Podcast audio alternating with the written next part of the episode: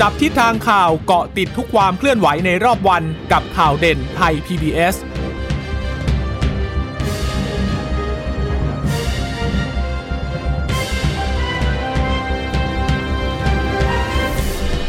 สวัสดีค่ะ ต้อนรับคุณผู้ฟังสู่ข่าวเด่นไทย PBS นะคะ พบกันเป็นประจำทุกวันจันทร์ถึงศุกร์บ่ายๆแบบนี้ค่ะ อัปเดตข้อมูลข่าวสารที่เกิดขึ้นในรอบวัน กับดิฉันจีราชาตาเอี่ยมรัศมี วันนี้วันจันทร์พบกับคุณชนชยานันท์พร้อมสมบัติค่ะค่ะ สวัสดีคุณผู้ฟังค่ะ ค่ะเราเรายังคงต้องติดตามสถานการณ์โควิด -19 กันอยู่นะคะ แล้ววันนี้ยังมีเรื่องของน้ำท่วมน้ำมันแพง ปัญหา SMS หลอกลวงที่ก็ต้องให้ความสำคัญ ให้ความสนใจเพิ่มมากขึ้นด้วยนะ ตอนนี้สถานการณ์ โควิดแนวโน้มมันค่อนข้างที่จะดีขึ้นเรื่อยๆนะคะ วันนี้ก็ตัวเลขไม่ถึงหมื่นนะคะ แต่ว่าก็ยังสูงอยู่คือถ้าถ้าถ้าเทียบกับจำนวนประชากร เทียบกับขนาดประเทศ เทียบกับเรื่องของการฉีดวัคซีนแล้วเนี่ย มันยังไม่สามารถที่จะไว้วางใจได้โดยสิ้นเชิงนะคะค่ะดังนั้นก็ยังต้องติดตามสถานการณ์กันอย่างต่อเนื่องแหละอย่างน้อยๆก็ต้องทำให้ทราบว่าสถานการณ์มันยังคงดำเนินอยู่นะ เราเราวางใจไม่ได้เรา กัดตกไม่ได้เลยนะคะ วันนี้ผู้ป่วยรายใหม่ 9,930 แล้วก็เอ่อเสียชีวิตอีกสองเอ้ยไม่ใช่สิ ไม่ถึงวันนี้ไม่ไม่ถึถึงงร้ร้ออยยคนวันนี้นะคะ97 ใช่ไหมคะค่ะอืมน่าจะเป็นตัวเลขที่ถูกต้องแล้ววันนี้ 97 คนนะคะ คือเยอะกว่าเมื่อวานแหละ แต่ว่า ก็น้อยไม่ลงไม่ถึงหนึ่งร้อยเนี่ยต่อไม่เนื่องสามวันอ่านะคะต่อเนื่องสามวันนะว่าเป็นเป็นแนวโน้มที่ดีทีเดียวนะคะ แต่ว่าถ้ากดให้ต่ำได้มากกว่านี้ ก็น่าจะเป็นเอ่อสถิติที่ดีขึ้น วันนี้ยืนยันสะสม1ล้าน6แสน47,362 ค่ะ เสียชีวิตสะสม 17,000 แล้วเยอะนะ 17,111 คนตั้งแต่ปี 63 เป็นต้นมาด้วยโควิดเพียงโรคเดียว แต่ว่าอาจจะด้วยคนที่มีภาวะเสี่ยงอยู่แล้วนะคะค่ะวันนี้หายป่วยขึ้นเยอะค่ะ อีกหมื่นสองก็ถ้าเทียบกับการติดเชื้อเพิ่มก็ถือว่ายังได้กำไรอยู่ ยังยังพอยังทำให้การบริหารจัดการเตียงทำได้ดีมากขึ้น แต่ว่าก็ยังรักษาตัวอยู่อีกเป็นแสนนะคะ ยังอยู่ในค่ะหลักแสน 19,748 คน อยู่ในโรงพยาบาล 37,000โรงพยาบาลสนามและอื่น ๆ อีก 72,000 อาการหนัก 3,071 นะคะลดลงใส่ท่อช่วยหายใจก็ยังอยู่ที่ระดับ 719 คนอืมผลจาก ATK รู้สึกจะอยู่ที่พันกว่าใช่ไหมคะวันนี้ ใช่พันกว่าคนค่ะค่ะ ก็ไม่ได้เป็นยอดที่เข้าไปนับรวมอยู่ในเอ่อการติดเชื้อแบบยืนยันที่จะต้องตรวจ RT-PCR นะคะดังนั้นก็แนวโน้มดี นะแนวโน้มน่าสนใจทีเดียวแหละว่าจะยังยืนระดับนี้หรือว่าดึงลงได้อีกดึงลงได้อีกจะเป็นเมื่อไหร่นะคะ น่าจะขึ้นอยู่กับเรื่องของการฉีดวัคซีนนะคะที่ก็ทำได้เออพอสุดสัปดาห์ทีไรเนี่ยยอดฉีดจะลดลงทุกทีเลยนะ แต่ว่าเอ่อวันเสาร์วันอาทิตย์นี้ก็ค่อนข้างทำได้ดีนะคะ เพราะว่ายังอยู่ที่หลักสองแสนกว่าแหละแต่ส่วนใหญ่จะเป็นเข็มสองนะคะค่ะเข็มหนึ่งใช่เนี่ยยังน้อยอยู่เข็มหนึ่ง เออถ้าเกิดว่าดูจากตัวเลขอันนี้อาจจะหมายถึงเราฉีดเข็มหนึ่งกันไปเกือบหมดแล้วนะคะค่ะก็เลยเหลือแค่แปดหมื่นกว่าคนเท่านั้นเองที่ฉีดไปเมื่อวันอาทิตย์ที่ผ่านมานะคะ เข็มสองนี่ฉีดไปแสนหกนะคะ แล้วก็เข็มที่สามฉีดไปอีกสามหมื่นสามนะคะ ตอนนี้ก็กำลังเร่ง เชื่อว่าตัวเลขวันนี้คงจะเยอะพอสมควรทีเดียว เดี๋ยวต้องดูวันพรุ่งนี้อีกทีหนึ่งเพราะว่ามีการ kick off เข็มที่หนึ่งสำหรับนักเรียนแล้วนะคะ วันนี้เป็นวันแรก แต่อยากให้ดูตัวเลขการเสียชีวิตนิดนึงวันนี้ 97 คนเนี่ยไม่ถึงร้อยขาดไปอีก3คนนะคะ สาเหตุหลักๆ เออเรายังต้องเน้นย้ำก็คือผู้สูงอายุค่ะอายุ 60 ปีขึ้นไปเนี่ยมีมากถึง 64 คนนะคะ หรือว่าคิดเป็นร้อยละ 66 นะคะ แล้วก็คนที่มีโรคเรื้อรังเนี่ย 23 คนคิดเป็นร้อยละ 24 นะคะ ไม่มีประวัติโรคเรื้อรังเนี่ยเลยเนี่ย 9 คนแล้วก็ไม่ระบุอายุ 1 คน นะคะ แล้วก็เขาบอกว่าปัจจัยสิ่งที่สำคัญเนี่ย มันก็คงเป็นเรื่องของอายุเรื่องของโรคประจำตัว แต่ว่าพบเหมือนกันนะคะ ว่ามีการเสียชีวิตนอกโรงพยาบาลเนี่ยสองคนที่จังหวัดสมุทรปราการนะคะ เสียชีวิตแล้วถึงจะไปรู้ว่ามีการติดเชื้อนะคะอืมแล้วก็มากที่สุดแน่นอนค่ะยังอยู่ที่กรุงเทพมหานคร 27 คนนะคะ แล้วก็นนทบุรี 6 คน สมุทรปราการ 4 คน ปทุมธานี 3 คน แล้วก็นครปฐม2 คนนะคะ ก็ยังมีกระจายกระจายตัวกัน แต่ว่าถ้าเราไปดูค่ากลางของการของการตั้งแต่เข้ารับการรักษาจนถึงเสียชีวิตเนี่ยนะคะ พบว่านานที่สุดเนี่ย62วันด้วยกันนะคะ แต่ว่าค่ากลางมันอยู่แค่ 10 วันเท่านั้นเองนะคะ ค่ะ คือหมายความว่าบางท่านเนี่ยพบว่าทราบว่าติดเชื้อไปจนถึงช่วงเวลาการเสียชีวิตเนี่ยใช้เวลาแค่เพียง 10 วันเท่านั้นเองนะคะอันนี้เป็นค่ากลางนะคะ ส่วน ค่ากลางของผู้ที่เสียชีวิตวันนี้นะคะ ต่ำสุดคือ 24 สูงสุดคือ 95 ปีนะคะ ก็ค่ากลางอยู่ที่ 68 ปีค่ะ ค่ะ วันนี้เนี่ยถ้ามาดูที่ข้อมูลที่น่าสนใจที่จะต้องติดตามกันต่อนะ นั่นก็คืออัตราการติดเชื้อที่สูงสุด 10 จังหวัดแรกเนี่ย กรุงเทพตัวเลขลดลงเรื่อย ๆ เลยนะคะ ตอนนี้จำนวนผู้ติดเชื้อรายใหม่ ที่รายงานกันถึงจะเป็นอันดับหนึ่งอยู่ก็เถอะ แต่ว่าอยู่ที่ 1,137 แล้วนะคะ คือลดลงอย่างต่อเนื่องเลยนะคะ แต่ทีนี้ที่น่าสนใจและต้องติดตามมาก ๆ เลย ยะลากลายเป็นว่า ขึ้นมาเป็นอันดับสองเลยค่ะ ติดเชื้อรายใหม่ 764 คือถ้าไปรวม 4 จังหวัดภาคใต้เลยเนี่ยนะคะ มันสูงถึง 1,968 คนเลยด้วยนะคะ อันนี้เป็นตัวเลขที่น่าสนใจแล้วก็สบคให้ความห่วงใยเรื่องนี้ใช่ไหมคะใช่ เพราะว่าจริง ๆ มันเห็นมาตั้งแต่ช่วง2องสองสามสัปดาห์แล้วล่ะค่ะ ที่จำนวนของผู้ติดเชื้อในพื้นที่ 4 จังหวัดชายแดนใต้เนี่ย เข้ามาติดอันดับ 1 ใน 10 แล้วที่ถอยลงไปก็คือในกลุ่มกรุงเทพปริมณฑลนี่แหละ โดยเฉพาะ5จังหวัด4จังหวัดปริมณฑลคือถ้าเฉพาะกรุงเทพเนี่ยยังคงครองอันดับหนึ่งต่อเนื่องอยู่แล้วนะคะ เพียงแต่ว่าอันจังหวัดอื่นๆเนี่ยก็ขยับสับเปลี่ยนกันไปสมุดทั้งหลายเนี่ยสมุดสาครสมุดสงคราม สมุดปราการ ก็ยังเหลือสมุดปราการจังหวัดเดียวที่ยังติดอยู่ แต่ว่าตัวเลขก็ลดลงไปเยอะเลย ทีนี้ ที่น่าน่าห่วงอีกจังหวัดก็คือทางตะวันออกอย่างชนบุรีระยองก็ยังอยู่ในนี้อยู่นะคะ เพียงแต่ว่าที่น่ากังวลมาก ๆ ก็อย่างที่บอกเลย 4 จังหวัดชายแดนใต้ คืออย่างนี้จะยะลาค่ะ 764 อยู่อันดับ 2 อันดับ 3 ขั้นด้วยชนบุรี 594 นี่ก็แนวโน้มลดนะคะ เพราะว่าทิศที่แล้วชนบุรีก็ยังยืน 700 กว่า แล้วก็ตามมาด้วยอันดับ 4 สงขลา484 คน แล้วอันดับ 5 ปัตตานี 406 คน กลายเป็นว่า 5 อันดับแรกเนี่ย3จังหวัดชายแดนใต้แล้วคุณผู้ฟัง อันดับ 6 ยังเป็นสมุดปราการนะคะ ปริมณฑล638 แต่อันดับ 7 ก็เป็นนาราธิวาสอีกนะคะลงใต้สุดเลย 314 นครศรีก็ยังคงน่ากังวลต่อเนื่อง นครศรี313 นะคะอีกอันหนึ่งที่เพิ่งเห็นเข้ามาราชบุรีวันนี้ 300 คนที่รายงาน แล้วก็อันดับ 10 ระยองค่ะ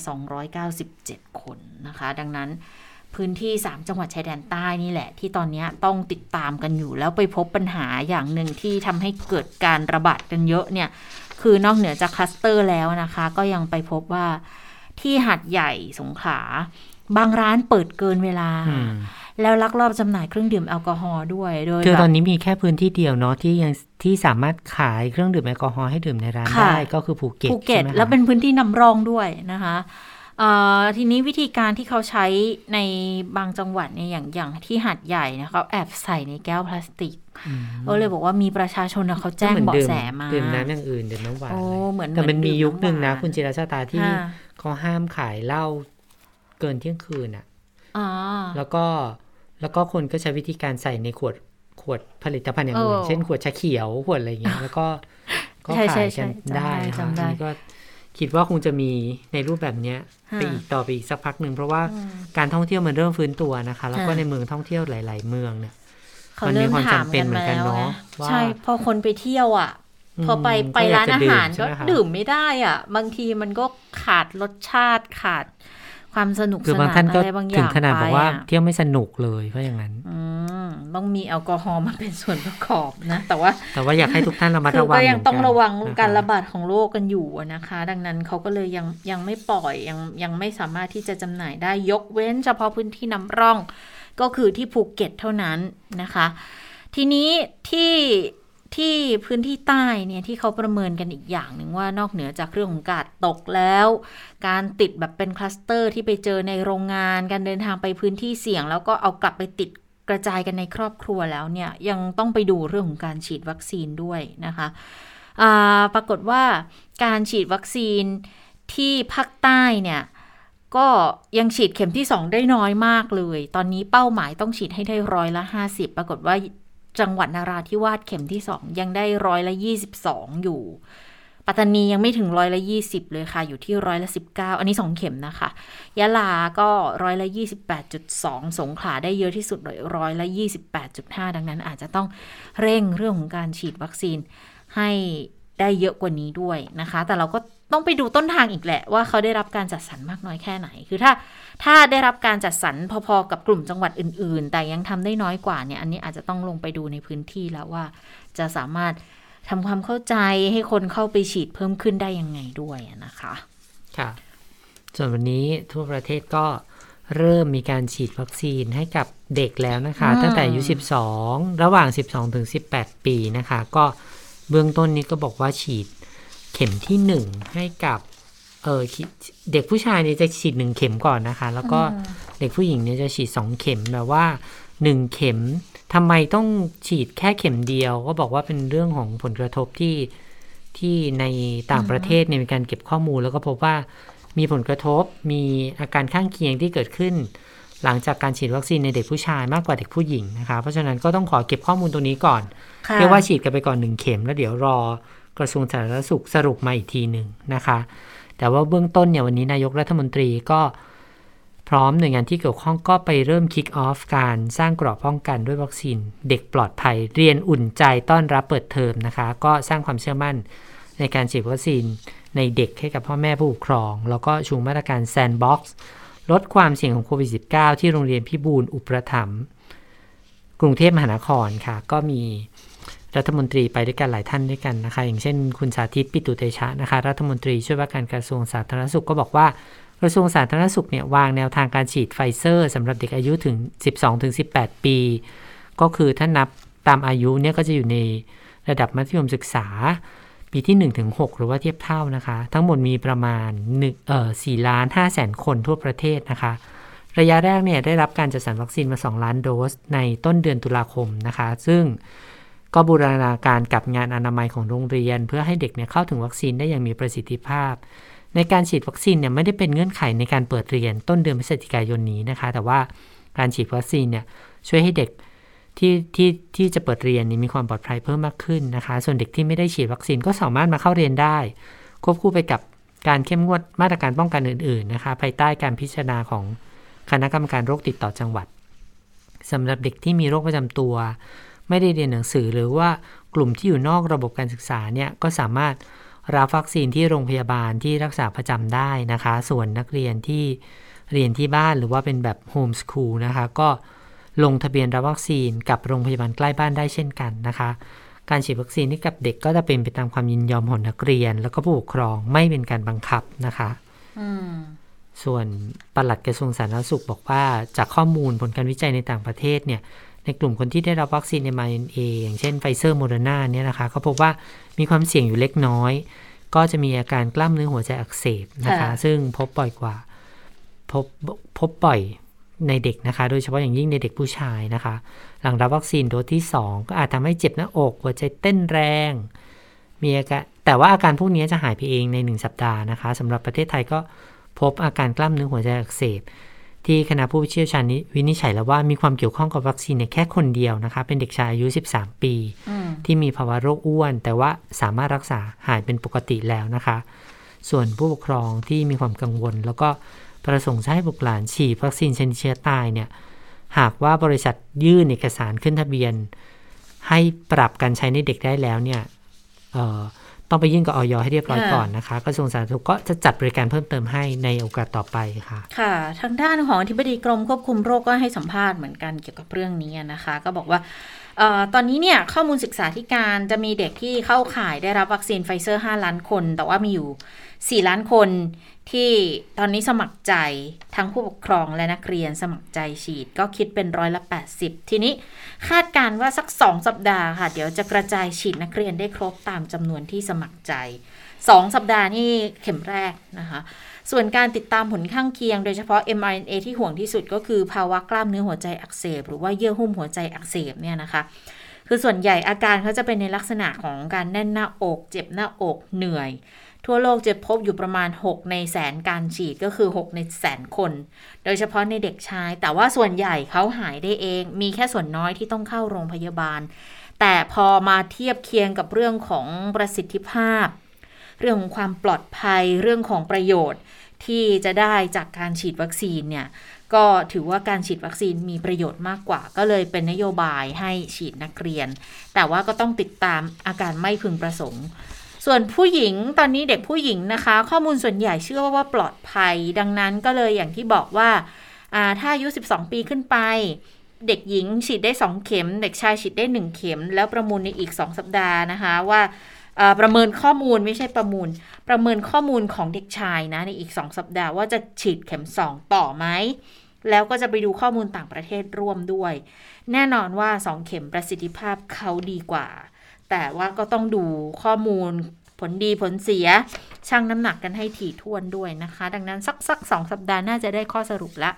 ว่าในกลุ่มเด็กผู้ชายจะฉีดเข็มที่ 2 เลยไหมนะคะ ดังนั้นก็เท่ากับว่าวัคซีนคงจะมีค่อนข้างที่จะเพียงพอแหละ โดยเฉพาะเมื่อเมื่อปรับลดอัตราการฉีดของเด็กชายลงเหลือแค่เข็มเดียวนะแต่ยังต้องเตรียมการกันไว้อยู่อย่างต่อเนื่องนะคะคะ นอกจากนายกไปคิกออฟใช่ไหมคะ ก็มีผู้ว่าด้วยนะคะ ผู้ว่ากรุงเทพมหานครก็ ก็วันนี้ก็ไปที่โรงเรียนมัธยมประชานิเวศนะคะ อยู่ใกล้ ๆ ใกล้ๆออฟฟิศเรานี่เองนะคะ ก็ไปดูไปตรวจไปเยี่ยมการฉีดสำหรับเด็กม .4 ถึงม .6 นะคะ ทุกสังกัดทั่วกรุงเทพมหานคร อันนี้ผู้ว่าบอกว่ามีประมาณ 150,000 คนด้วยกันนะคะ ส่วนเด็กม .1 ถึงม .3 เนี่ย จะเริ่มฉีดในระยะถัดไปนะคะ ซึ่งจะเป็นการฉีดวัคซีนไฟเซอร์เหมือนกันนะคะ ก็เว้นระยะห่าง 3 สัปดาห์ เรื่องที่ผู้ว่าเน้นย้ำแล้วก็คุณหมอชวินสิรินาครองประหลัดกรุงเทพมหานครเน้นย้ำนะคะ ก็คือเรื่องของการไม่ออกกำลังกายค่ะเพราะว่าอันนี้มีงานวิจัยจากต่างประเทศเหมือนกันพบว่าการออกกำลังกายเนี่ยไปกระตุ้นให้เกิดอาการข้างเคียง อาการไม่พึงประสงค์เกิดขึ้นได้นะคะ คุณหมอก็ก็บอกว่าเออคือความความจริงถ้าถามว่าอยากให้มาฉีดไหมก็อยากให้มาฉีดนะคะ แต่ว่าต้องเฝ้าระวังเหมือนกันว่า อาการอาการไม่พึงประสงค์ต่างๆจะเกิดขึ้นได้ 1-10 วันนะคะ ถ้าพ่อแม่ผู้ปกครองให้ลูกได้รับวัคซีนไปแล้วเนี่ยต้องช่วยสังเกตอาการของลูกๆด้วยนะคะ ฟังเสียงคุณหมอนิดนึงค่ะ ในเรื่องของการเปิดโรงเรียนเนี่ยจะมีเกณฑ์นะครับของทางกระทรวงสาธารณสุข แล้วก็กระทรวงศึกษาธิการ ร่วมกันในการกำหนดไม่ว่าจะเป็นลักษณะทางกายภาพก็ดีนะครับ แล้วก็เรื่องของการฉีดวัคซีนซึ่งในเงื่อนไขการฉีดวัคซีนก็คือบุคลากร แล้วก็นักเรียนนะครับจะได้มีการฉีดเนี่ยอย่างน้อย 85%นะครับอของของบุคลากรในโรงเรียนรวมทั้งนักเรียนนะครับ เพราะฉะนั้นที่ขาดหายไปก็อย่างที่ท่านผู้ว่าได้เรียนนะครับ ก็อาจจะเป็นปัจจัยหลาย ๆ อย่างนะครับ ซึ่งถ้ามาดูสัดส่วนแล้วเนี่ยก็สามารถที่จะเปิดโรงเรียนได้ ถ้าเกิดเงื่อนไข ในแง่ของกายภาพก็ดี หรือว่าเงื่อนไขทางด้านอื่นๆเนี่ยพร้อมนะครับ ก็ขออนุญาตเรียนเพิ่มอีกสักนิดหนึ่งในเรื่องของอในเด็กอายุ 12 นะครับ ถึง 15 ปีเนี่ยในเด็กผู้ชายเราจะให้ฉีดเข็มเดียวนะครับ เข็ม2เนี่ยกระทรวงสาธารณสุขเนี่ยยังให้ชะลอไว้ก่อน ทั้งนี้ก็รอทางกระทรวงสาธารณสุขในการที่จะมีการประเมินแล้วก็ประกาศอีกครั้งหนึ่งนะครับ ส่วนผลข้างเคียงที่เราพบจากวัคซีนนะครับในเด็กเนี่ยเป็นการศึกษาจากอเมริกา นะครับไม่ใช่ของประเทศไทยเราพบนะครับว่าในเด็กผู้ชายเนี่ยจะมีอาการมากกว่าในเด็กผู้หญิง ส่วนใหญ่อาการก็คือมีเรื่องของใจสั่นนะครับแน่นหน้าอกนะฮะหรือว่าหายใจไม่สุดนะครับ ซึ่งถ้าเกิดมีปัญหาเหล่านี้เนี่ยซึ่งส่วนใหญ่แล้วเนี่ยจะเกิดภายใน 7 วัน ไม่ได้เกิดภายในหลังจากฉีดทันทีนะซึ่งทางกรุงเทพมหานครเองเราก็มีระบบในการที่จะรองรับนะครับ โดยสำนักการแพทย์อาจารย์หมอสุขสันต์มีการเตรียมช่องทางในการโทรศัพท์ปรึกษา นะครับ แล้วก็เตรียมโรงพยาบาล ซึ่งมีแพทย์โรคหัวใจ แพทย์กุมารแพทย์นะครับ ไว้ให้การดูแลนะซึ่งเป็นรายละเอียดในการที่จะดำเนินการให้กับลูกๆนะครับของเรานะเพื่อเตรียมความพร้อมนะครับ แต่เราก็คิดว่าที่สำคัญที่สุดนะครับ อย่างที่ท่านผู้ว่าได้กล่าวนะครับว่าเรื่องของการออกกำลังกายภายใน 7 วันเนี่ยห้ามออกกำลังกายโดยเด็ดขาดนะครับ อันนี้เป็นข้อกำหนดที่กำหนดไว้หลังจากฉีดวัคซีนในเด็กนะครับ ก็ขออนุญาตนำเรียนเบื้องต้นครับ ค่ะ นี่เป็นส่วนของกทมนะคะ แต่ว่าความแนะนำก็คือจะตรงกัน ทั้งคุณหมอจากกระทรวงสาธารณสุข ทั้งจากนายกความห่วงใยจากทุกๆ คนนะคะ เราคงต้องจับตาดูอาการข้างเคียงหรือว่าอาการไม่พึงประสงค์ที่เกิดจากการฉีดวัคซีนในเด็กด้วยนะคะ ก็ต้องช่วยกันค่ะเพราะว่าบางทีเนี่ยเด็ก เด็กๆเขาอาจจะไม่ละเอียดละออเรื่องการเอ่อพบความผิดปกติของตัวเองอืมเท่าไหร่นะครับ คุณพ่อคุณแม่ที่ใกล้ชิดเนี่ยต้องช่วยดูด้วยว่า เขาหายใจไม่ดีหรือเปล่า เขา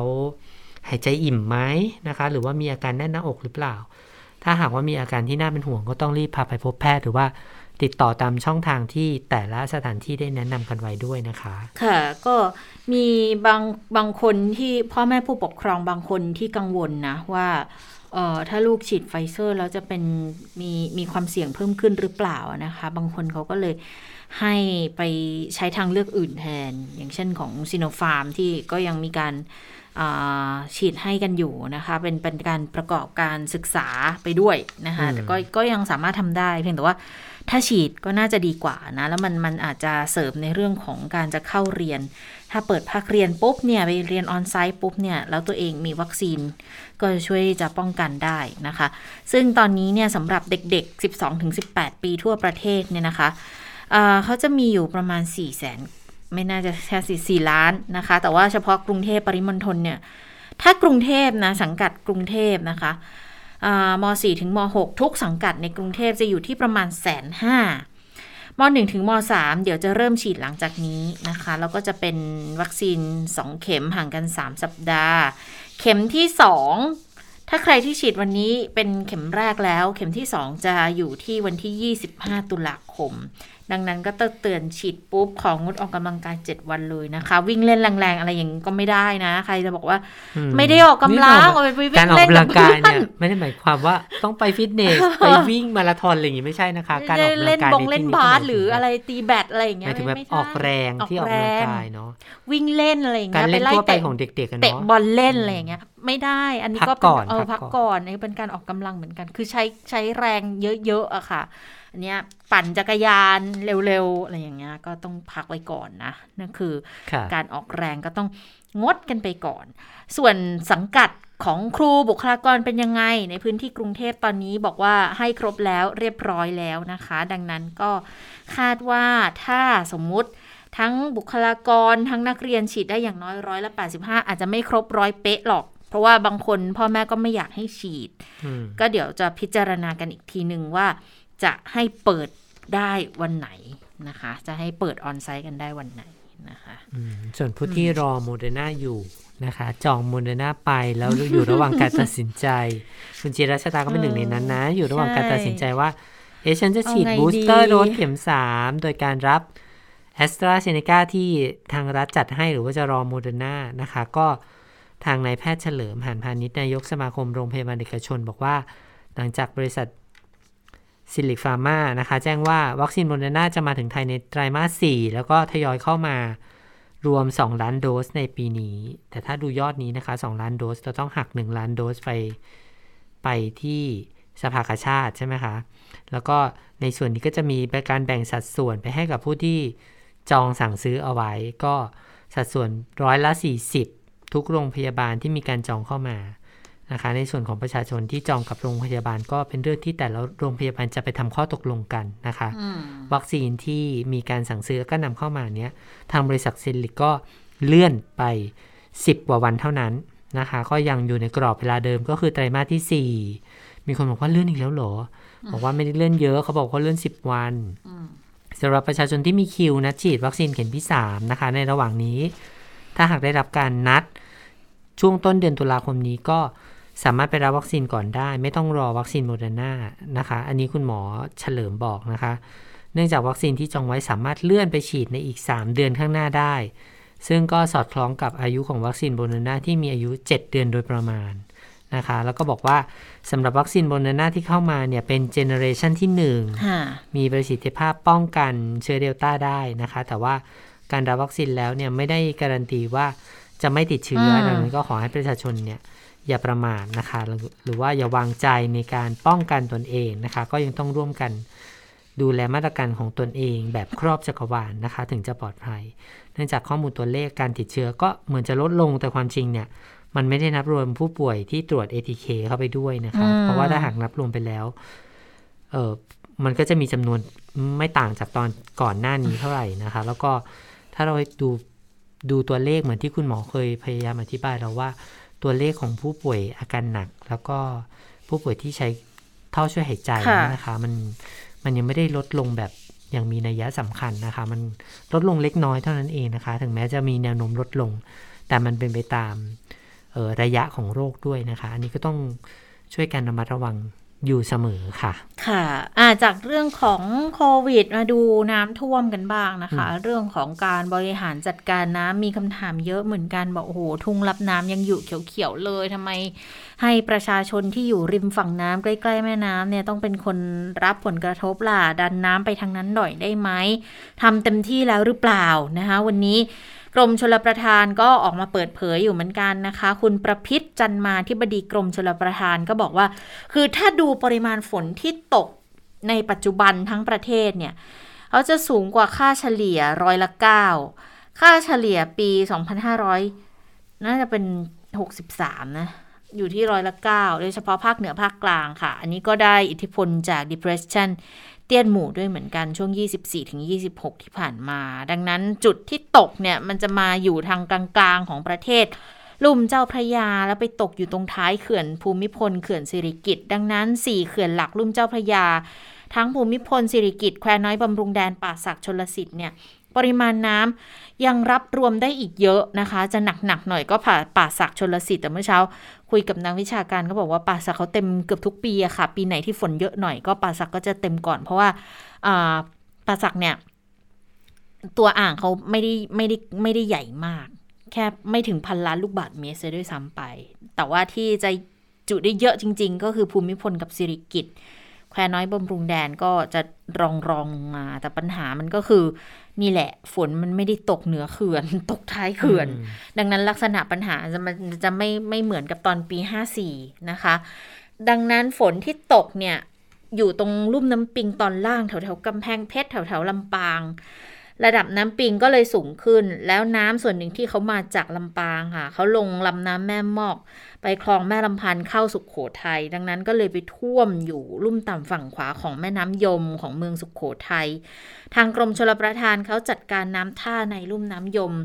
ดึงน้ำจากแม่มอกจากคลองแม่ลำพันธ์ให้ลงสู่น้ำยมให้ได้เร็ว แล้วก็มีการหน่วงน้ำไว้เข้าทุ่งบางระกำแล้วนะคะ ตอนนี้แก้มลิงบางระกำก็น้ำท่วมแล้วเต็มพื้นที่เรียบร้อยนะคะ แล้วก็จะเป็นการลดผลกระทบกับปริมาณน้ำท่วมในพื้นที่สุขโขทัยฝักตะวันตก ลดน้ำที่จะหลากลงเจ้าพระยาด้วย ส่วนแม่ปิงตอนนี้น้ำลดลงบ้างแล้วนะคะ แต่ยังได้น้ำมาจากสแกกรังมาสมทบกับแม่น้ำเจ้าพระยาอยู่ ดังนั้นก็ผลักดันน้ำไปสองฝั่งเจ้าพระยานะคะ คือลง แม่น้ำเจ้าพระยาตอนนี้ก็ปริมปริมแล้วเหมือนกันนะคะ พอไปท้ายไปเพื่อที่จะลดการระบายผ่านเขื่อนเจ้าพระยา ตอนนี้เนี่ยอัตราระบายผ่านเขื่อนเจ้าพระยา 2,771 ลูกบาศก์เมตรต่อวินาทีนะคะ ดังนั้นมันก็เลยมีสถานการณ์น้ำเอ่อน้ำท้นกันอยู่นะขณะนี้เพราะว่ามันเกิน 2,500 ที่เป็นอัตราที่เป็นเกณฑ์เฝ้าระวังเลยแหละเกิน 2,500 ก็คือท่วมนะคะ แล้วมันก็ท่วมแล้ว อย่างบางไซอันนี้ค่อนข้างเยอะนะคะบางไซตอนนี้เนี่ยจะอยู่ที่ 3,091 ลูกบาศก์เมตรต่อวินาที แต่เขารับได้สูงสุด 3,500 แต่ก็ท่วมแล้วนะ ทีนี้กรมชนเขาก็บริหารน้ำอย่างนี้ค่ะ จากเขื่อนเจ้าพระยาและป่าสักให้ไหลไปที่บางไซอยุธยาให้ไม่เกิน 3,002 วินาที อันนี้จะไม่กระทบกับกรุงเทพแน่ ๆ ส่วนป่าสักตอนนี้น้ำเพิ่มสูงขึ้น ก็ พยายามที่จะระบายเพื่อลดปริมาณน้ำที่เกินระดับกักเก็บของป่าสักชนลสิทธิ์ ตอนนี้ระบายสู่ด้านท้ายอยู่ที่ 1,133 ลูกบาศก์เมตรต่อวินาที แต่แนวโน้มลดลงนะคะ เพราะว่าจำได้ว่าวันศุกร์นี้อยู่ที่พันสแล้ว ตอนนี้ก็ค่อยๆ ลดลงแล้วนะคะ เป็นการผันบางส่วนออกทางคลองและพีพัททางฝั่งตะวันออกของกรุงเทพด้วย ผ่านประตูน้ำพระนารายไปคลองลังสิตประยุรศักดิ์คลองบางขนาคคลองพระองค์เจ้าชัยยานุชิต ไปลงบางปะกงไปลงอ่าวไทยตามลำดับด้วย มันจะได้ไปดึงน้ำออกที่จะไปไหลผ่านเขื่อนพระรามหกตรงท่าเรือนครท่าเรืออยุธยาเนี่ยนะคะ ผลกระทบตรงบริเวณอำเภอท่าเรือนครหลวง แล้วก็อำเภอพระนครศรีอยุธยาเขาจะได้ลดลงด้วย แล้วจะไปดึงน้ำที่จะไหลผ่านจากบางไทรออกไปได้อีกนิดหนึ่งด้วยนะคะ ก็พยายามใช้ลุ่มน้ำใช้คลองผันน้ำใช้ประตูน้ำต่างๆเป็นหลักในการระบายน้ำอยู่ณขณะนี้ ยังไม่ได้ดันเข้าทุ่งรับน้ำมากสักเท่าไหร่ แต่ก็เริ่มมีบ้างแล้วนะคะ รับน้ำเข้าไปจะได้ช่วยลดยอดที่จะลงสู่ตอนล่าง แล้วก็จะพยายามกักไว้ใช้ฤดูแล้งด้วย อย่างฝั่งตะวันออกใช้ทุ่งเชียงราก รับไปแล้ว 21 ล้านลูกบาทเมตร ทุ่งท่าวุ้ง 90 ล้านลูกบาทเมตร ทุ่งฝั่งซ้ายคลองชัยนาทป่าสักอีก 123 ล้าน หลาย ๆ ทุ่งค่ะ แต่ว่าก็ยังยังเหลือพื้นที่เก็บได้อีกเยอะนะ อีก 590 ล้านลูกบาทเมตรด้วยกันนะคะ แต่ว่ามันก็ยังมีคำถามแหละ บางทีเอ่อตรงฝั่งที่อยู่ริมน้ำอะน้ำท่วมเยอะๆทำไมไม่ดันเข้าไปทางฝั่งที่เป็นแก้มลิงเยอะๆล่ะ ก็ก็มีคำตอบที่เคยพูดกันอยู่เหมือนกัน บอกว่า คือด้วยความที่ปีเนี้ย มันแรงมันเลื่อนมาแรงมันยาวอะค่ะดังนั้นพอฝนเริ่มตกฝนช้าใช่ไหมพูดง่ายๆว่ามันดันเวลา มันดันเวลาใช่มันเหลื่อมเวลากันมาพอฝนเริ่มช้าเนี่ยเขาก็ชาวนาเขาเริ่มทำนาได้ช้า พอเขาเริ่มเริ่มทำนาลงนากล้าเริ่มแตกแล้วกำลังตั้งท้องกันอยู่เลยฝนมันดันมาแบบโครมใหญ่ นี้พอมาเยอะๆเนี่ย น้ำมันก็เลยท่วม แต่การจะไปดันน้ำเข้าไปในทุ่งที่ข้าวเขากำลังตั้งท้องเนี่ย มันก็มันก็จะเป็นปัญหากับกับการทำมาหากินของประชาชนอีกส่วนหนึ่งด้วยเหมือนกัน เขาก็เลยพยายามบอกว่างั้นก็ให้ให้ฝั่งที่อยู่ติดน้ำอะก็รับสถานการณ์ไปก่อนไหมแล้วเดี๋ยวคิดว่าถ้าถ้ามันสามารถที่จะดันไปตรงที่เป็นนาข้าวได้เขาก็คงจะพยายามผันไปแต่ว่า ก็เข้าใจเลยนะ กับคนที่ทั้งคนที่ได้รับความเดือดร้อนและคนที่ต้องเกรงกันอยู่อะว่าเขาจะดันน้ำเข้าทุ่งเมื่อไหร่ถ้าเข้าทุ่งเมื่อไหร่เขาก็พืชผลทางการเกษตรเขาก็เสียหายเมื่อนั้น ถ้าคุณผู้ฟังจำกันได้นะ ประมาณเดือนตุลาคมพฤศจิกายนเนี่ยจริง ๆ น้ำจะลงใต้แล้วนะคะแล้วก็สถานการณ์น้ำแล้วคุณจะไปอยู่ที่ภาคใต้แล้วแต่ว่าปีนี้ปรากฏว่าเดือนกันยาเนี่ยมันตกไม่เยอะเหมือนทุกปีนะคะกลายมาเป็นว่า ต้นตุลาแล้วอย่างตอนนี้ก็ยังมีฝนตกกันอยู่แล้วก็ยังต้องเฝ้าระวังด้วยนะคะสำหรับสัปดาห์นี้ที่มีหย่อมความกดอากาศต่ำก็จับตาดูกันว่าถ้ามันกลายเป็นพายุมาอีกลูกหนึ่งเนี่ยแหมน่าห่วงเหมือนกันว่า โดยเฉพาะทุ่งรับน้ำต่างๆ โดยเฉพาะตอนนี้ พระนครศรีอยุธยาค่อนข้างหนักหนา เพราะว่าต้องรับน้ำทั้งสองฝั่งนะคะทั้งฝั่งเขื่อนป่าสักแล้วก็ทั้งฝั่งเขื่อนเจ้าพระยานะคะ มีการระบายน้ำลงมาพอมาเจอกันเนี่ย เหมือนอยุธยาจะเป็นจุดบรรจบของน้ำทั้งสองเส้นนะคะ แล้วก็รวมถึงเขื่อนพระรามหกด้วยนะคะ ก็เลยกลายเป็นว่าตอนนี้อยุธยารับบทหนักเลยนะคะวันนี้ผู้สื่อข่าวของเราก็รายงานในหลายพื้นที่ โดยเฉพาะชุมชนริมน้ำเนี่ยบางชุมชนเนี่ยน้ำท่วมต่อเนื่องมาหลายสัปดาห์แล้วนะคะ แล้วก็น่าน่าเป็นห่วง บางจุดเนี่ยน้ำลึกมาก โดยเฉพาะจุดที่อยู่ท้ายเขื่อนต่างๆนะคะ ก็น้ำลึกมากถึงบางที่เนี่ยสองสามเมตรด้วยซ้ำไปนะคะ แล้วก็ สภาพความเป็นอยู่ของชาวบ้าน ในบริเวณนั้นเนี่ยค่อนข้างลำบากมากทีเดียวนะคะก็เห็นใจตอนนี้ก็ทุกหน่วยงานเนี่ยก็มีความพยายามในการที่จะช่วยเหลือดูแลนะคะ ตรงไหนที่สามารถช่วยเหลือกันได้เนี่ยขาดอะไรตรงไหน ดิฉันคิดว่าตอนนี้เบื้องต้นสำหรับจุดที่มีน้ำเข้าไปใหม่ ๆ เนี่ย มันต้องมีความจำเป็นมากที่ประชาชนยังปรับตัวไม่ได้นะคะ แล้วก็เรื่องอาหารเรื่องน้ำเนี่ยสำคัญมาก เพราะว่า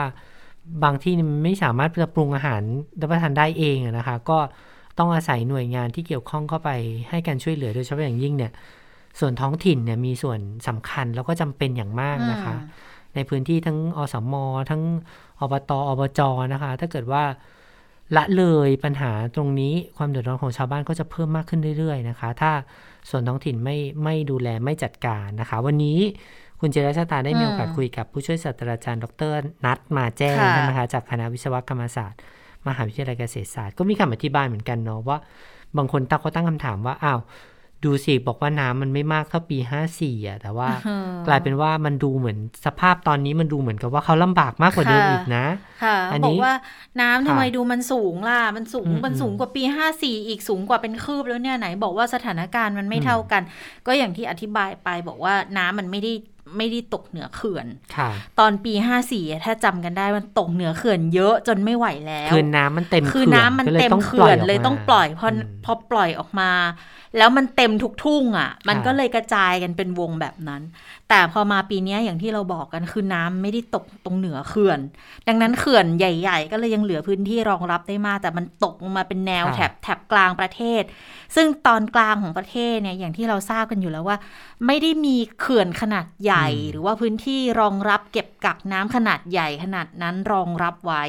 ดังนั้นเขาก็มากันตามสายน้ำนี่แหละ ก็เป็นน้ำท่าตามกันมาแบบนี้นะคะ จะผันไปไหนก็ต้องผันไปตามระบบที่มันมีอยู่นะขณะนี้เป็นการหน่วงน้ำชะลอน้ำซะมากกว่า ดังนั้นก็เลยกลายเป็นสถานการณ์ที่ว่าตามแนวน้ำตามแนวแม่น้ำตามแนวพื้นที่ลุ่มเนี่ย น้ำก็เลยจะ เอ่อล้นค่อนข้างมากกว่า แต่ว่าด้วยแผนการบริหารจัดการน้ำจริง ๆ ที่วางเอาไว้ แล้วก็ยังอยู่ระหว่างก่อสร้างอยู่ก็คือการขยายช่วงต่อของคลองคลองชัยนาทป่าสัก ที่เขาจะขยายเพิ่มตตีแนวเส้นเหมือนเป็นทางด่วนไปลงอ่าวไทยไปเลยเนี่ย อีกสักเจ็ดแปดปี ก็น่าจะทำให้สถานการณ์มันจะคลี่คลายลงได้นะคะ แต่ว่าดังนั้นช่วงนี้ก็อาจจะเป็นสถานการณ์ที่ต้องบริหารจัดการดูแลกันเฉพาะหน้า แล้วอย่างที่บอกว่าที่เราเล่ากันเมื่อสักครู่เนี้ยด้วยความที่นาข้าวบางส่วนก็เพิ่งลงเพิ่งจะตั้งตั้งคันตั้งท้องกันไปอย่างเงี้ย ดังนั้นก็ต้องเลือก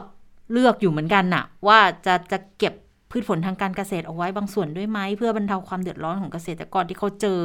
แล้งกันมาติดติดกันสองสมปีแล้วแบบเนี้ย นะคะดังนั้นก็เป็นเป็นความยากในการบริหารจัดการ แล้วฝนที่จะมาเติมเนี่ย ตอนนี้บางที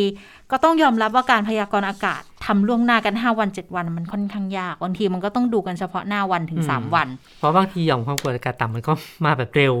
ก่อตัวเป็นพายุก็เร็วนะคะ หรือว่าบางทีก็เหมือนทรงดีมาถึงอ้าว ไม่มีไม่มีซะอย่างนั้นก็มีเหมือนกัน มันจะเป็นเรื่องความแม่นยำในการพยากรณ์ก็เรื่องหนึ่งนะคะ แต่ว่าเรื่องความผันผวนทางอากาศเนี่ยมันก็อีกเรื่องหนึ่งก็เป็นเป็นอีกหนึ่งปัจจัยที่ทำให้การคาดเดาการพยากรณ์มันทำได้ค่อนข้างยากในระยะแบบหนึ่งสัปดาห์ล่วงหน้าไป เนี่ยอย่างที่ที่เราบอกกันว่าสักสักช่วง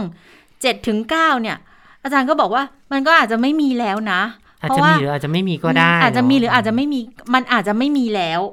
แต่ว่ามันอาจจะขยับขึ้นไป ไปอยู่เป็นหย่อมความกดอากาศต่ำไปขึ้นไปทางทางฝั่งแถวแถวเวียดนามแถวลาวอะไรอย่างเงี้ยแล้วทีเนี้ยฝนล่องนั้นอะ มันจะไปตกแถวแถวอีสานเหนือไปพาดแนวทางเหนือตอนบน แต่อันนั้นไม่เป็นไรเหนือตอนบนคือแถวแถวเชียงใหม่ไปตอนนี้น้ำมันน้อยอยู่ ก็นั่นแหละจะเป็นการเติมเข้าเขื่อนตรงนั้นน่ะจะได้ผลดี แต่ที่ห่วงกันที่บอกว่าสักปลายสัปดาห์เนี่ยอันนี้อาจจะไม่มีแล้วก็ได้นะเราค่อนข้างชัดว่าคงจะไม่มีขนาดนั้นน่ะ ดังนั้นมันก็นี่แหละมันเป็นความยุ่งยากอีกลักษณะหนึ่งที่หน่วยงานที่เขาดูแลกันอยู่เรียกว่าตอนนี้ระบบชนประทานค่อนข้างดูแลได้ พอสมควรแต่ว่า ปัญหาก็คือว่าต้องจับตาดูน้ำนอกนี่แหละ น้ำนอกหรือว่าน้ำที่มาจากฝนเนี่ยนะคะว่าจะไปตกอยู่ตรงไหน หรือว่าร่องมรสุมจะไปอยู่ตรงไหน ถ้าสมมติว่าไปอยู่ในจุดที่เสี่ยงอย่างเช่น อีสานเนี่ยนะคะ บางจังหวัดอะมันไม่ได้มันไม่ได้มีเขื่อนขนาดใหญ่ในการรองรับน้ำตรงนี้ก็เหมือนชัยภูมิเนี่ยเราจะเห็นชัดเจนมากนะคะว่า ตอนนี้คนชัยภูมิยังไม่ขนของลงมาเลยนะคะ ก็ยังเทินของไว้ที่สูงเหมือนเดิม เพราะว่าเป็นมีความกังวลว่าถ้าเกิดว่าเอาของลงมาแล้วเดี๋ยวกลายเป็ นว่าฝนตกเติมมาอีกแล้วจะทำยังไง อย่างเมื่อวานเนี้ยเราเราค่อนข้างสบายใจว่า เอ๊ะวันวันเสาร์ก็ตก แต่ว่าไม่หนักเท่าไหร่ใช่ไหมคะอย่างกรุงเทพเนี่ย พอปรากฏว่าวันอาทิตย์เมื่อคืนที่ผ่านมาโอ้โหตกเยอะเลยนะคะ แล้วก็ฝนแรงด้วยบางพื้นที่เนี่ย ความรุนแรงของฝนเนี่ย เป็นร้อยแล้วคะร้อยห้าสิบร้อยกว่านะคะ ส่วนส่วนฝนสะสมเนี่ยมันไปอยู่ที่ร้อยเหมือนกัน ขึ้นร้อยเหมือนกันนะคะ ในหลายพื้นที่ก็เรียกว่ากทมอะมันรับได้แค่ 60 เท่านั้นเองนะคะ ถ้ามากกว่า 60 โอกาสที่จะท่วมมันก็สูง เมื่อเมื่อเช้านี้ก็มีหลายคนเห็นแชร์รูปกันเหมือนกันว่า บางพื้นที่ก็มีน้ำท่วมขังนะคะ รอการระบาย ก็เนี่ยแหละค่ะก็ต้องระมัดระวังกัน แต่ว่ามันเป็นปัญหาที่จะบอกว่าแก้ยากก็แก้ยากเนาะเพราะกทมถ้ามันตกหนักๆมาก ๆ มันก็ก็ท่วม นะคะ จะบอกว่าเป็นเรื่องปกติก็ฟังดูไม่ดีนะคะ เพราะว่ามันไม่ควรจะเป็นเรื่องปกติสักเท่าไหร่นะคะ ค่ะอามาดูเรื่องอีกหนึ่งเรื่องที่เป็นภาระที่เป็นต้นทุนที่เพิ่มมากขึ้นนะคะ อย่างเรื่องของราคาน้ำมันราคาก๊าซหุงต้มต่างๆ นานาตอนนี้เนี่ยมันมันขึ้นแนวสูงทั้งนั้นเลยทั้งน้ำมันทั้ง LPG แล้วมันประกอบกับเงินบาทเราก็อ่อนค่ากันด้วยเศรษฐกิจเราไม่ค่อยดีเลยช่วงนี้เนี่ย ก็เลยทำให้สถานการณ์มันมันมาผ สมผสานปนเปกันอยู่ณขณะนี้นะคะเขาก็เลยมีการประชุมกันของคณะกรรมการนโยบายพลังงาน หรือว่ากบง บอกว่าพอดูสถานการณ์แล้วเนี่ย ที่ประชุมก็เลยมีมติดูแลราคาน้ำมันที่ส่งผลกระทบต่อเศรษฐกิจ ทั้งน้ำมันบืดพื้นฐาน B10 และน้ำมัน B7 ที่มีรถยนต์ใช้อยู่ประมาณ 10 ล้านคันนะคะ 3 ส่วน คือลดค่าการตลาดน้ำมันดีเซล B10 B7 จากเฉลี่ยบาท 80 สตางค์ต่อลิตรเหลือบาท 40 สตางค์ต่อลิตร ก็เริ่มมีผลพรุ่งนี้เลย ก็ปัจจุบันเนี่ยถูกกว่าบาท 80 สตางค์ต่อลิตรอยู่แล้วแหละ 2 คือลดการจัดเก็บเงิน B2 เข้าเงินกองทุนจาก 1 บาทต่อลิตร เหลือ 1 สตางค์ต่อลิตรนะคะมีอันนี้มีผล 11-31 ตุลาคม 3. ลดการผสมไบโอดีเซลจาก B10 และ B7 เหลือ B6 มีผล 11 ตุลาถึง 31 ตุลาคม ดังนั้นพอมีผลแบบนี้แล้ว 11 ตุลา น้ำมันดีเซลชนิดเดียวที่จะเหลืออยู่ก็คือ B6 นะคะ ดังนั้นก็จะอยู่ที่อันดับระดับ 28 บาท 29 สตางค์ไปจนถึงสิ้นเดือนนี้เลย LPG เนี่ยจะทำยังไงก็สถานะกองทุนน้ำมันเชื้อเพลิง จะเข้าไปช่วยเหลือก๊าซหุงต้มตอนนี้เหลืออยู่ 1 7 17,000 ล้านบาทมันมัน ใกล้เต็มกรอบวงเงิน 18,000 ล้านบาทแล้ว ก็ต้องไปขออนุมัติกู้เงินเพิ่ม คือขอสภาพัฒน์ไปอนุมัติวงเงินจากพลกรกู้เงินเพิ่มเติม5แสนล้านบาท ไม่ใช่กู้เพิ่ม หมายถึงไปขอที่กู้ไว้อะเอามาใช้ตรงนี้สักหน่อย เอามาช่วยเหลือสักสี่เดือนนะคะ ไปฟังจากอรองนายกสุพัฒนาพงศ์กันค่ะ ไม่มีประเด็นน่าเป็นห่วงนะครับ วันนี้เงินกองทุนเราก็อยู่ในสถานะที่ยังเป็น มีรวมๆกันแล้วก็หมื่นกว่าล้านบาทนะครับก็ถ้าเราใช้มาตรการตามนี้ไปนะครับ ระยะสั้นๆ ก็คงไม่มีประเด็น แต่ถ้าจะต้องสถานการณ์มันยืดเยื้อและยาวนานนะครับยืดเยื้อและยาวนานเนี่ยเราก็พอจะมีเงินกองทุนที่ใช้ไปได้ระดับหนึ่งหากจำเป็นต้องกู้นะครับ ก็สามารถดำเนินการกู้ยืมได้นะครับ ตามเกณฑ์ของ พรบนะครับ กองทุนน้ำมันเชื้อเพลิงในส่วนนี้นะครับ อืม ก็ว่าถ้าไม่พอเดี๋ยวเขาไปกู้กันไม่ทีไม่พอก็กู้ได้ ฟังแล้วก็เศร้าใจเหมือนกันเรายกกรอบวงเงินกรอบวินัยการเงินการคลังขึ้นไปอีกสิบเปอร์เซ็นแล้วไงนะเขาก็บอกว่าอาคนขับดีเซลแล้วก็ดีเซลในภาคขนส่งก็คงจะสบายใจกันไปได้อีกครึ่งหนึ่งเพราะว่าเขาบอกว่านอกจากการดูแล ดีเซล B10 ใช่ไหมคะ ถ้าไม่ให้เกิน 30 บาทเนี่ยเขาก็จะไปดูค่าการตลาดน้ำมันของดีเซล B7 ด้วยนะคะ ก็อาจจะเออเกิน 30 บาทเป็นนิดหน่อยอะ่ะแต่ว่าก็เดี๋ยวมาดูกันว่าเขาจะชดเชยช่วยเหลือดูแลยังไง มีอีกเรื่องใช่ไหมคุณเจรชาตาเมื่อเช้าเราได้คุยในจับตาสถานการณ์เหมือนกันกับคุณนรมนไม่บริสุทธิ์ใช่ไหมคะ เรื่องของการหลอก SMS หลอกลวง แล้วก็โทรหลอกลวงต่าง ๆ เนี่ยนะคะ ก็ จริง ๆ มีความเคลื่อนไหวมาตั้งแต่สัปดาห์ที่ผ่านมาใช่ไหมคะว่าเออเขาก็ไปร้องเรียนกับกสทช ขอให้กสทชเนี่ยจัดการปัญหานี้หน่อยว่า เอ๊ะจะไปร่วมมือค่ายมือถือหรือทำยังไงได้ในการที่จะจำเอ่อกำจัดพวก SMS พวกนี้ให้หมดไปจากระบบให้ได้นะคะ แต่ว่าก็คงไม่ใช่เรื่องง่ายหรอกเพราะว่าเห็นบอกว่ามีรับแจ้งทาง 1200 ของกสทช ไปเมื่อสัปดาห์ที่แล้ว มีตำรวจสอทอเข้ามาช่วยดูใช่ไหมคะ เออก็จะไปตามจับนี่แหละ ไปตามดูแต่ปรากฏว่าสำหรับในส่วนของการโทรมันมีพวกเซิร์ฟเวอร์ที่อยู่ในเมืองนอกเนาะมันก็จะเออไปสกัดกั้นหรือว่าไปปิดเนี่ยมันยากเหมือนกัน แต่ว่าอันไหนที่ดูได้รู้ว่าผู้ต้องหาอยู่ที่ไหนเนี่ยก็ไปมีความพยายามในการจะไปดำเนินการเหมือนกันแต่ว่า SMS เนี่ยเป็นเรื่องที่มันน่าจะทำกันเองในประเทศกันได้ โดยมีการกำกับดูแลแล้วโอเปอเรเตอร์หรือว่าผู้ให้บริการไม่ว่าจะเป็น เครือข่ายโทรศัพท์มือถือต่างๆ เนี่ยก็ไม่ควรที่จะปฏิเสธความรับผิดชอบ คือทางมพบหรือว่ามูลนิธิเพื่อผู้บริโภคเนี่ยเขามองว่า เรื่องนี้เนี่ยกสทช ควรจะเร่งดำเนินการทางกฎหมายกับ กับบริษัทผู้ให้บริการมือถือเหล่านี้แหละ เพราะว่าจริงๆอะเขาขาย SMS ไปเนี่ยเขาได้ประโยชน์จากการจากการให้บริการ SMS ใช่ แต่ว่ากลายเป็นว่าจำพูดว่าไม่รับผิดชอบ การดำเนินการเมื่อมันเป็นข้อมูลเท็จเหล่านี้มันก็เลยเป็นเรื่องที่ลักลั่นอยู่ความจริงมันมีกฎหมายที่เอาผิดได้นะคะแต่อย่างวันนี้ที่ไปยื่นหนังสือคุณนรุมนก็บอกว่า เรามีหลายเรื่องเหมือนกันที่เสนอไปหนึ่งสองสามสี่แต่ปรากฏว่าก็เออกสทชเนี่ยถ้าที่ฉันฟังท่านรักษาการเลขากสทชพูดนะคะ ก็แบ่งรับแบ่งสู้บอกว่าบางเรื่องเนี่ยมันดำเนินการไม่ได้ เพราะว่ามันไม่ได้เข้าข่ายความผิดทางกฎหมาย มันเป็นลักษณะความเดือดร้อนรำคาญ ซึ่งมันจะเป็นความผิดในอีกรูปแบบหนึ่งนะคะ ก็แต่ว่ามีความพยายามแหละที่จะทำฟังเสียงทั้งสองท่านดูหน่อยค่ะ วันนี้เราเลยเอาปัญหาทั้งหมดที่ผู้บริโภคพบเนี่ยค่ะ เข้ามาแจ้งกับกสทช เพื่อให้แก้ไขปัญหา เพราะปัจจุบันเนี่ยเราพบว่าคนที่เดือดร้อนเนี่ยไม่ใช่แค่คืออคนรุ่นใหม่เนี่ยก็รู้เทคโนโลยีนะคะ แต่คนรุ่นเก่าที่เขาเล่นมือถือที่เขาไม่รู้ว่าใครโทรเข้ามา เพราะว่าเขาจะอ้างความน่าเชื่อถือของหน่วยงานรัฐนะคะเช่นเป็นนโยบายรัฐบาลให้ปล่อยสินเชื่อบ้างอะไรบ้าง ซึ่งตอนนี้เราพบปัญหาประชาชนเดือดร้อนเรื่องเงินอยู่แล้ว เขาก็อาจจะใช้ช่องทางนี้ในการที่จะดูว่ารัฐปล่อยกู้จริงไหมนะคะ ก็อาจจะลองสมัครลองเอาไป แล้วก็โดนแฮ็กข้อมูลเรื่องระบบเ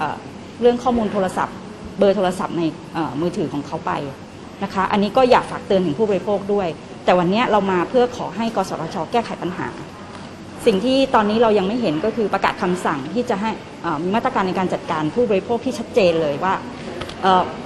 ค่ายมือถือจะทำการบล็อกอย่างไร แล้วมีคำสั่งให้จัดการแล้วไม่จัดการแล้วจะทำอะไรต่อ วันนี้ก็มีขอให้กสทชเปิดเผยคำสั่งนั้นนะคะ เหมือนบริษัทประกันนะคะที่เจอปัญหาแล้วทางคอปพอก็ออกมาประกาศคำสั่งชัดเจน เราอยากเห็นแบบนั้นนะคะ แล้วก็อีกเรื่องหนึ่งก็คือ ขอให้มีการเยียวยาผู้เสียหายที่ได้รับข้อความหรือผลกระทบต่างๆ ที่เกิดขึ้น สร้างเหตุลำคาญบ่อยๆ แล้วร้องเรียนเข้ามา ให้กสทช สั่งปรับค่ายมือถือให้เยียวยาผู้บริโภคเลยนะคะะข้อความละหนึ่งพันบาทนะคะ เราเสนอแบบนี้นะคะ ต้องเรียนตามตรงนะครับสำนักงานกสทชเองก็เอาจริงเอาจังในเรื่องนี้ทั้งในแง่ของทางบอร์ดเอง ในระดับผู้บริหารของสำนักงานกสชเองและสาการบริหารท่านเอง ท่านก็มีการสั่งการอย่างชัดเจนนะครับ ให้ดำเนินการเรื่องนี้เร่งด่วนแล้วก็แบบเข้มงวดนะครับ ซึ่งเห็นได้ว่าเราก็มีการประชุมกับโอเปอร์อย่างต่อเนื่อง แล้วก็เราได้มีการเชิญทางตำรวจ แล้วก็หน่วยงานที่เกี่ยวข้องมาหารือร่วมกันนะครับ แล้วก็กำชับถ้าใดผิดเราก็ทำดำเนินการตามกฎหมาย นะครับชัดแจ้งเราดำเนินการปิดบล็อก แล้วก็ส่งเรื่องฟ้องทันทีนะครับนี่ก็เป็นเป็นกระบวนการที่เราทำอยู่นะครับ ต่อกรณีถ้าร่างไม่ได้รับความเสียหายเกิดขึ้น อาจจะต้องสร้างความลำคาญบางอย่างก็อาจจะต้องเข้าสู่กระบวนการที่เรามาตรวจสอบดูว่าเราจะทำยังไงได้บ้างนะครับ แต่ถ้ามีความเสียหายเกิดขึ้นโดยประชาชนประชาชนเนี่ยต้องได้รับการปกป้องอยู่แล้วนะครับอ่าละค่ะ ได้เวลาของต่างประเทศแล้วมาติดตามกับคุณสวรักษ์จากวิวัฒนากุลกัน เป็นอีกครั้งที่มีการนำข้อมูลสะเทือนไปทั้งโลกมาเปิดเผยอีกทีนะคะค่ะ สวัสดีค่ะ คุณผู้ฟังสวัสดีทั้งสองท่านนะคะ ได้ชื่อใหม่อีกแล้วคราวนี้ชื่อ Pandora Papers นะคะ เคยมีฉันจำได้ว่ามี Panama Papers อ่าใช่ อันนั้นมี Paradise Papers ใช่ใช่ไหมคะ ตอนนี้มาใหม่เป็น Pandora Pandora แล้วก็ เขาบอกว่านี่เป็นการเผยแพร่ข้อมูลที่มีขนาดของข้อมูลใหญ่ที่สุดในโลก เท่าที่มันรั่วไหลมาถึงมือมือสื่อมวลชนนะคะ ก็เป็นว่าความเรียกว่าฐานข้อมูลทั้งหมดเนี่ย เวลาเขาเซฟลง Drive เนี่ย ใช้ความจุถึง 2.94 เทราไบต์นะคะ คือเยอะมากๆ แล้วก็มีไฟล์ที่แสดงข้อมูลทางการเงินของลูกค้าทั่วโลกกว่า 11.9 ล้านไฟล์นะคะ ใหญ่กว่าปานามาเปเปอร์ปานามาเปเปอร์นี่ออกมาปี 2559 นะคะนี่ใหญ่ที่สุดเด็กๆไปเลยเนาะใช่ แล้วก็ยิ่งไปดูความร่วมมือนี่อ่านแล้วขนลุกนะคะ เพราะว่าเขามีความร่วมมือจากนักข่าวที่เป็นสมาชิกนะคะของเครือข่ายผู้สื่อข่าวสืบสวนสอบสวนระหว่างประเทศหรือว่า ICIJ 600 กว่าคนนะคะจากองค์กรข่าว 150 องค์กรใน 117 ประเทศ ซึ่งในส่วนของประเทศไทยเนี่ยก็เป็นสำนักข่าวอิสรา นะคะ ก็ทั้งหมดนี้ค่ะเขาร่วมกันวิเคราะห์ข้อมูลของผู้ถือครองบริษัทนอกอาณาเขต ระยะเวลานั้นครอบคลุมนานถึง 50 ปีเลยนะคะ ตั้งแต่ปี 2539 ถึง 2563 ก็ถ้าใครมีเวลาเนี่ยเขาไปอ่านรายละเอียดคือข้อมูลมันเยอะมากๆนะคะ ซึ่งดังนั้นอะพูดเฉพาะกรณีของประเทศไทยก็แน่นอนนะคะ สมาชิกของครอบครัวธุรกิจขนาดใหญ่ หลาย ๆ ครอบครัวในไทยก็มีอยู่แล้วแหละ นะคะในส่วนของต่างประเทศเนี่ยเขาบอกว่ารายชื่อคนที่เกี่ยวข้องนะคะมีทั้งรายชื่อของพระมหากษัตริย์เชื้อพระวงศ์นายกรัฐมนตรีประธานาธิบดีทั้งปัจจุบันแล้วก็ในอดีตข้าราชการระดับสูง แล้วก็พบว่ามีผู้สนับสนุนทางการเงินต่อขบวนก่อขบวนการก่อการร้ายหลายคนนะคะแล้วก็ยังมีพวกดาราบอลลิวูดนะคะจากอินเดีย นักค้าอาวุธ นักร้องชื่อดังมีสายลับด้วยนะ มีเชฟที่แบบเป็นเชฟคนดังอะนะคะ ผู้กำกับภาพยนตร์ดีไซเนอร์ซูเปอร์โมเดลแล้วก็นักกีฬาที่มีชื่อเสียงเป็นต้น ซึ่งจริงๆแล้วเนี่ยนะคะการเอาทรัพย์สินเนี่ยไปอยู่ในธนาคารหรือว่าไปบริษัทนอกอาณาเขตเนี่ยนะคะมันไม่ใช่สิ่งที่ผิดกฎหมายนะ มันเป็นสิ่งที่ทำได้นะคะ แต่ประเด็นคือว่าไอ้บริการ รับจดทะเบียนบริษัทนอกอาณาเขตทั้งหมดที่ว่ามานี้เนี่ยนะคะ มันเป็นช่องโหว่ทางกฎหมาย ที่มันจะมีการแบบปิดความลับให้กับลูกค้านะคะ ดังนั้น กลุ่มที่ต้องการฟอกเงินนะคะนำเงินที่ได้มาอย่างผิดกฎหมายไปแปรรูป หรือว่ามีการติดสินบนการเลี่ยงภาษี หรือแม้แต่การสนับสนุนการก่อการร้ายอะไรเหล่านี้ ก็จะใช้ช่องโหว่เหล่านี้นะคะในการยักย้ายถ่ายเทเงินนะคะสำหรับ เออเอกสารที่ปรากฏเนี่ยเขาบอกมันละเอียดยิบมาก เช่น เอกสารใบแจ้งหนี้ใบสำคัญรับเงินมี powerpoint อีเมลติดต่อทุกๆอย่างนะคะ แล้วก็บอกว่า ICIJ เนี่ยซึ่งเป็นเเครือข่ายนักข่าวสืบสวนสอบสวนระหว่างประเทศเนี่ยเขาถึงกับสร้างฐานข้อมูล และแพลตฟอร์มขึ้นมาโดยเฉพาะ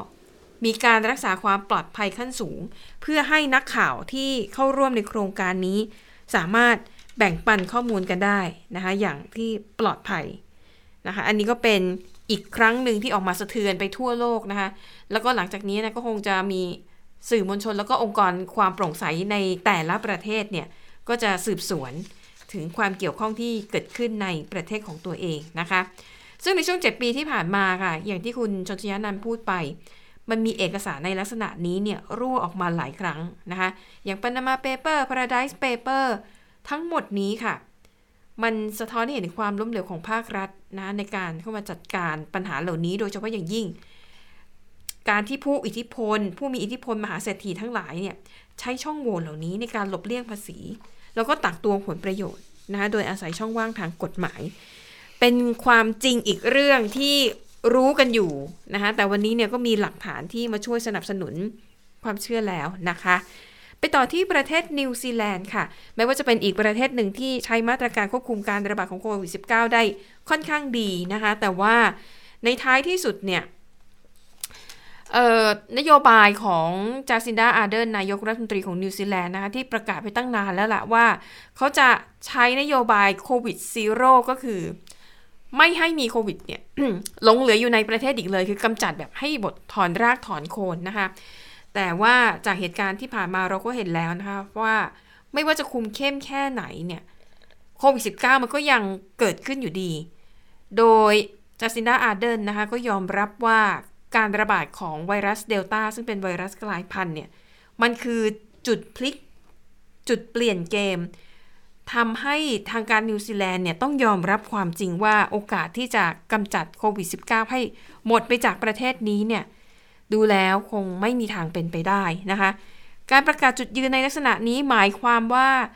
นับจากนี้ไปเนี่ยทางการนิวซีแลนด์จะยอมผ่อนคลายมาตรการควบคุมการระบาดบางอย่าง เพื่อให้ประชาชนเนี่ยค่อยๆ กลับมามีวิถีชีวิต ใกล้เคียงกับปกติมากที่สุดนะคะ เพราะรู้แล้วว่าต่อให้คุมเข้มแค่ไหนเนี่ยโควิด -19 ก็ต้องอยู่กับ มนุษย์เนี่ยไปอีกนานนะคะอะดังนั้นจากนี้ก็ต้องรอติดตามดูว่าการผ่อนปลนมาตรการของนิวซีแลนด์จะเป็นอย่างไรบ้าง ตอนนี้เมืองที่มีการคุมเข้มหนักที่สุด แล้วก็ระบาดหนักที่สุดของเขาก็คือที่โอ๊กแลนด์นะคะ ตอนนี้โอ๊กแลนด์เนี่ยยังใช้มาตรการล็อกดาวน์อยู่ แต่รัฐบาลบอกว่าจะมีการทบทวนเป็นรายสัปดาห์ว่า จะต้องเริ่มผ่อนคลายแล้วแหละนะคะ เช่นอาจจะมีการเปิดโรงเรียนในเร็วๆนี้ หรือว่าอนุญาตให้มีการรวมตัวกันได้มากขึ้นนะคะ ส่วนที่อัฟกานิสถานค่ะ เมื่อวานนี้นะคะ ปรากฏว่าเกิดเหตุระเบิด ซึ่งถือเป็นความท้าทายกลุ่มตอริบานอย่างมากที่ตอนนี้ทำหน้าที่ปกครองประเทศนะคะ ซึ่งเหตุระเบิดเมื่อวานนี้เนี่ยเกิดขึ้นในขณะที่มีการเดินขบวนเพื่อฉลองชัยชนะของตอลีบาน ในกรุงคาบู แล้วก็ในตอนนั้นเนี่ยที่ซูเราใกล้จุดที่เกิดระเบิดเนี่ยเขากำลังมีพิธีสวดมนต์ ในพิธีศพมารดาของหนึ่งในกลุ่มมารดาของโคศกกลุ่มตอลีบานนะคะ เหตุระเบิดเมื่อวานนี้ทำให้มีผู้เสียชีวิต 5 คน ซึ่งวันนี้ค่ะกลุ่มตอลีบานออกมาแถลงข่าวนะคะบอกว่าสามารถปราบปรามกลุ่มที่ก่อเหตุระเบิดเมื่อวานได้แล้ว โดยบอกว่าเป็นกลุ่ม IS นะคะ แต่ว่ามันก็ไปเป็นแถลงเพียงข้างเดียวเราไม่แน่ชัดว่าผู้ก่อเหตุเป็นใครเป็น IS จริงหรือไม่นะคะ แล้วก็ปฏิบัติการที่ว่ากวาดล้างเรียบร้อยเนี่ย กวาดล้างได้จริงแค่ไหนนะคะ แล้วก็เดือนกุมภาพันธ์ปีหน้านะคะ เราจะได้เห็นมหากรรมการแข่งขันกีฬาที่ยิ่งใหญ่อีกงานหนึ่งคือโอลิมปิกฤดูหนาวที่จีนเป็นเจ้าภาพนะคะเขาบอกว่าตอนนี้จีนเริ่มซ้อมแล้วแล้วก็น่าจะเอาบทเรียนจากการแข่งขันโอลิมปิกที่ญี่ปุ่นเป็นเจ้าภาพ แล้วก็เอาจะมาปรับใช้นะคะ ก็ค่อยๆ ทยอยออกมาว่าจะมีมาตรการอะไรบ้าง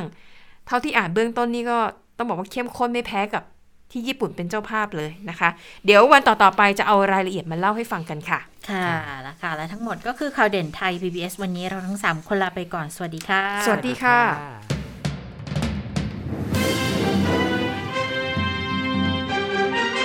ติดตามข่าวเด่นไทย PBS ได้ทุกวันจันทร์ถึงศุกร์เวลา 15 นาฬิกา ทางไทย PBS Radio และติดตามฟังข่าวได้อีกครั้งทางไทย PBS Podcast